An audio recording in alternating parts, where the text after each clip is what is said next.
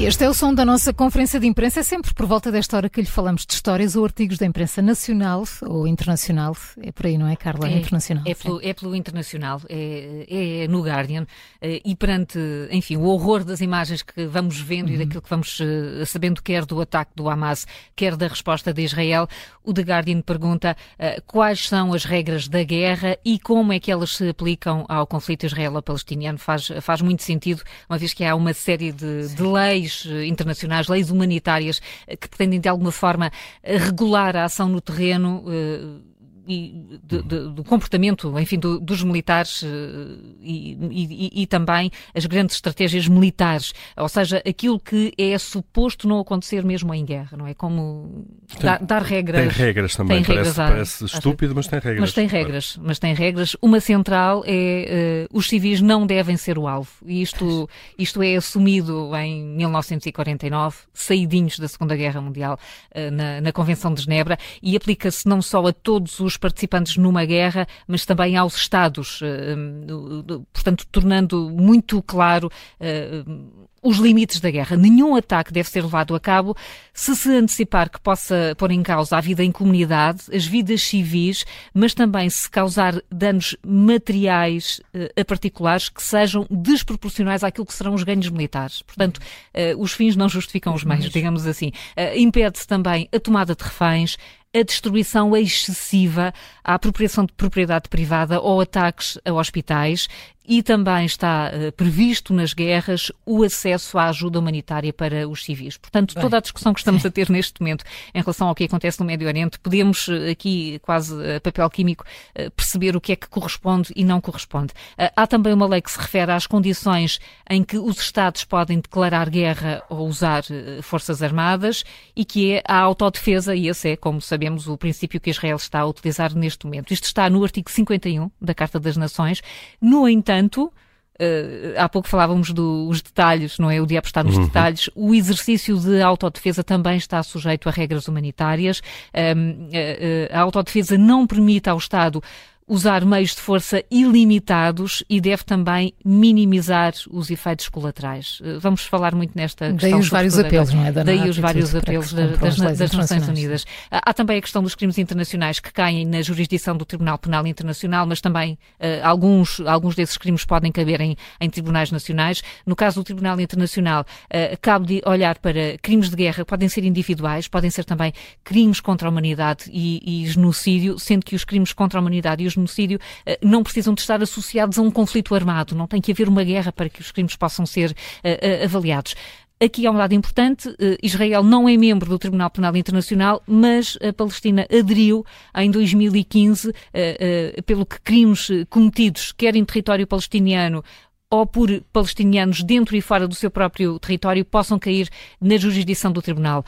Um, enfim, isto ajuda-nos também, às vezes, quando olhamos se há excessos ou não e se, uh, pode, se podemos ou não quebrar as regras, na verdade elas existem. Conseguir respeitá-las é outra questão. Está no Guardian, é, é, é, curioso porque sistematiza muito algumas das questões. E dá-nos enquadramento daquilo que está precisamente a ser discutido neste conflito. Precisamente. Juca? Olha, eu, a minha história vai na, na, sequência um bocadinho desta da Carla, embora em moldes diferentes, claro, tem a ver com a Inglaterra e com a BBC. Está uma polémica tremenda em, em Inglaterra por causa da BBC.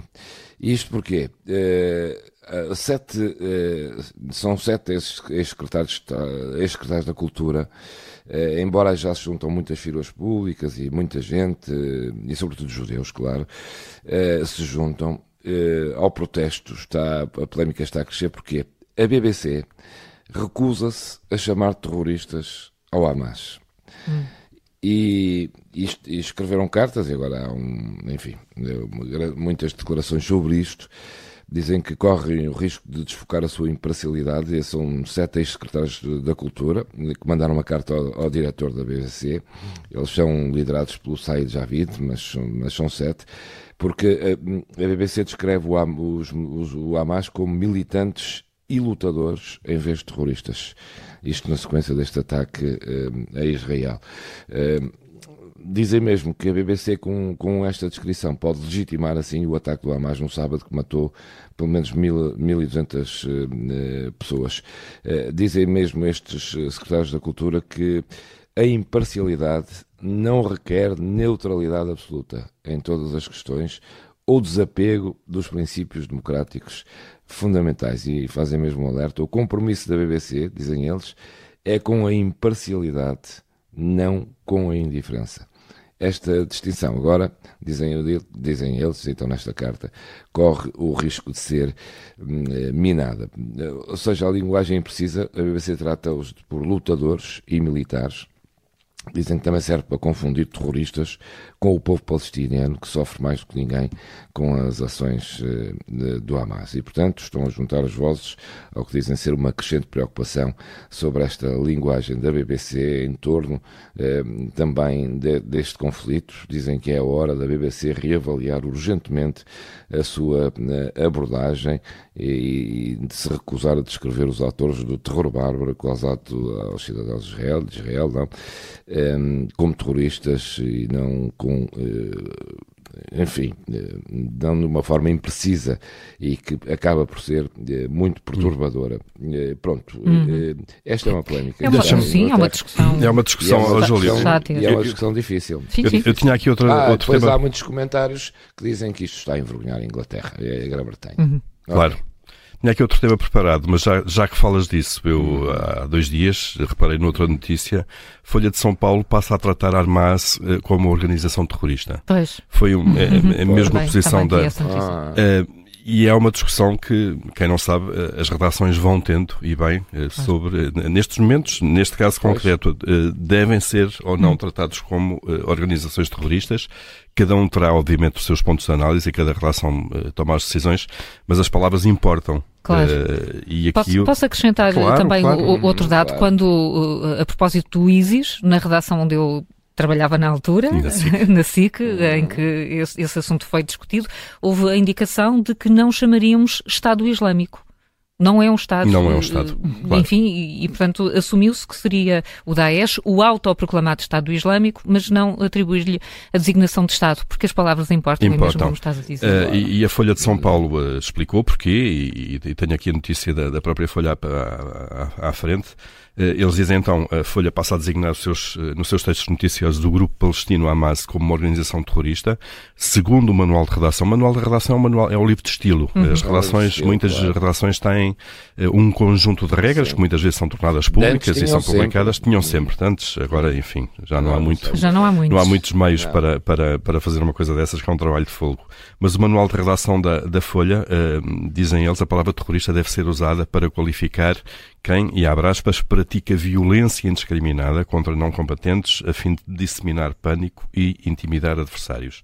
É o caso, diz a, diz a Folha, neste caso, é o caso dos integrantes do Hamas que no último sábado iniciaram uma série de ataques contra alvos civis em Israel.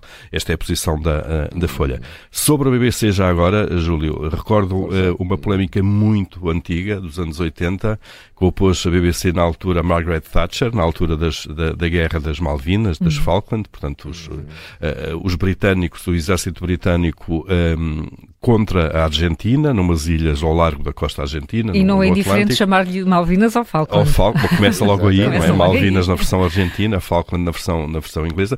Portanto, eh, muitos anos depois da Segunda Guerra, os, os britânicos, o exército britânico estava envolvido numa guerra por território eh, seu, reclamado pelo menos pelo Reino Unido, e houve uma pleca muito grande do governo Thatcher com a BBC, porque a BBC recusava-se a utilizar uma terminologia nacionalista das suas notícias, chamando Our Boys, uh, uh, Our Soldiers, os nossos soldados, os nossos rapazes, nas suas notícias, como a imprensa uh, tabloide, os jornais tratam, porque aquilo era quase, éramos nós contra o mundo, que é um tipo de terminologia muitas vezes utilizado no futebol, por exemplo, quando a seleção, a nossa seleção, a nossa seleção os nossos jogadores, e portanto houve uma pleca muito grande e Tasha não gostou nada desse, desse independente, dessa independência editorial da BBC e houve uma polémica política uh, na altura à conta disso. Lembrei-me agora dessa história Sim. a propósito, de facto, de uma posição da BBC e também. Depois podemos levantar outra questão, se é, que imagens é que devemos mostrar de conflitos, nomeadamente a questão Essa agora é está outra aqui, grande discussão. Até está, que ponto é que nós devemos, gritante. Uh, devemos, uh, no fundo, uh, poupar as pessoas, os espectadores, daquilo que é a realidade. O que é que é preciso, que é que é preciso mostrar também para claro. provar alguma coisa? Mas pronto. Obrigadinho. Olha, isto é o que se chama censura.